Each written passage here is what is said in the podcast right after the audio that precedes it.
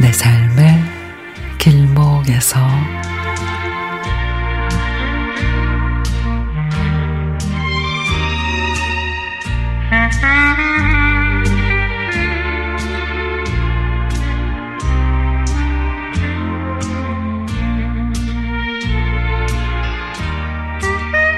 며칠 전에 엄마가 택배를 보내왔습니다.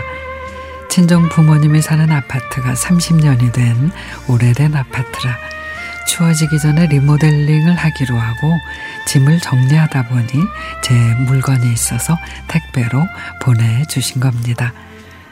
신랑하고 4년 연애하는 동안에 전화도 물론 많이 했지만 저희는 편지도 많이 썼습니다.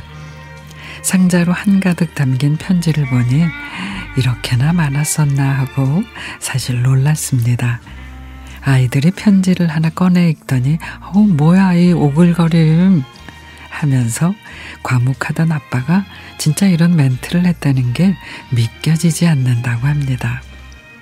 어제 읽은 편지는 제가 신랑에게 보낸 편지였는데 나는 기계치라 컴퓨터 외에는 기계를 잘 못 다룬다며 살면서 이런 부분이 귀찮을, 귀찮을 수도 있겠는데 그래도 괜찮느냐는 그런 얘기였고 결혼하고 남편이 처음으로 출근하는 날 제가 세탁기를 돌리는데 설명서를 아무리 봐도 작동법을 모르겠더라고요.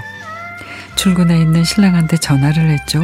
자기야, 세탁기 어떻게 돌리는 거야?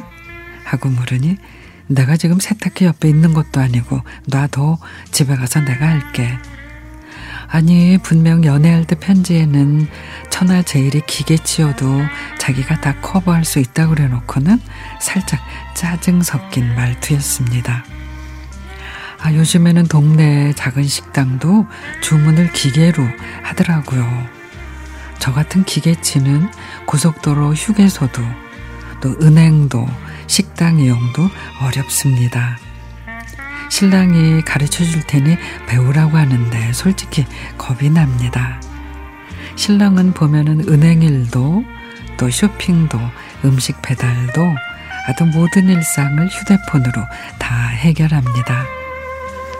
코로나 시대 이후로 비대면 문화가 더 발전해 사람보다는 기계가 우리 생활에 더 많이 들어온 것 같습니다.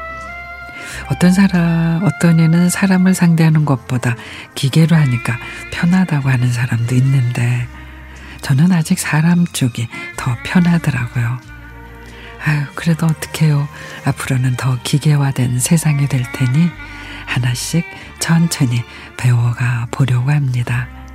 혼자서도 잘할 수 있도록 응원해 줄 거죠.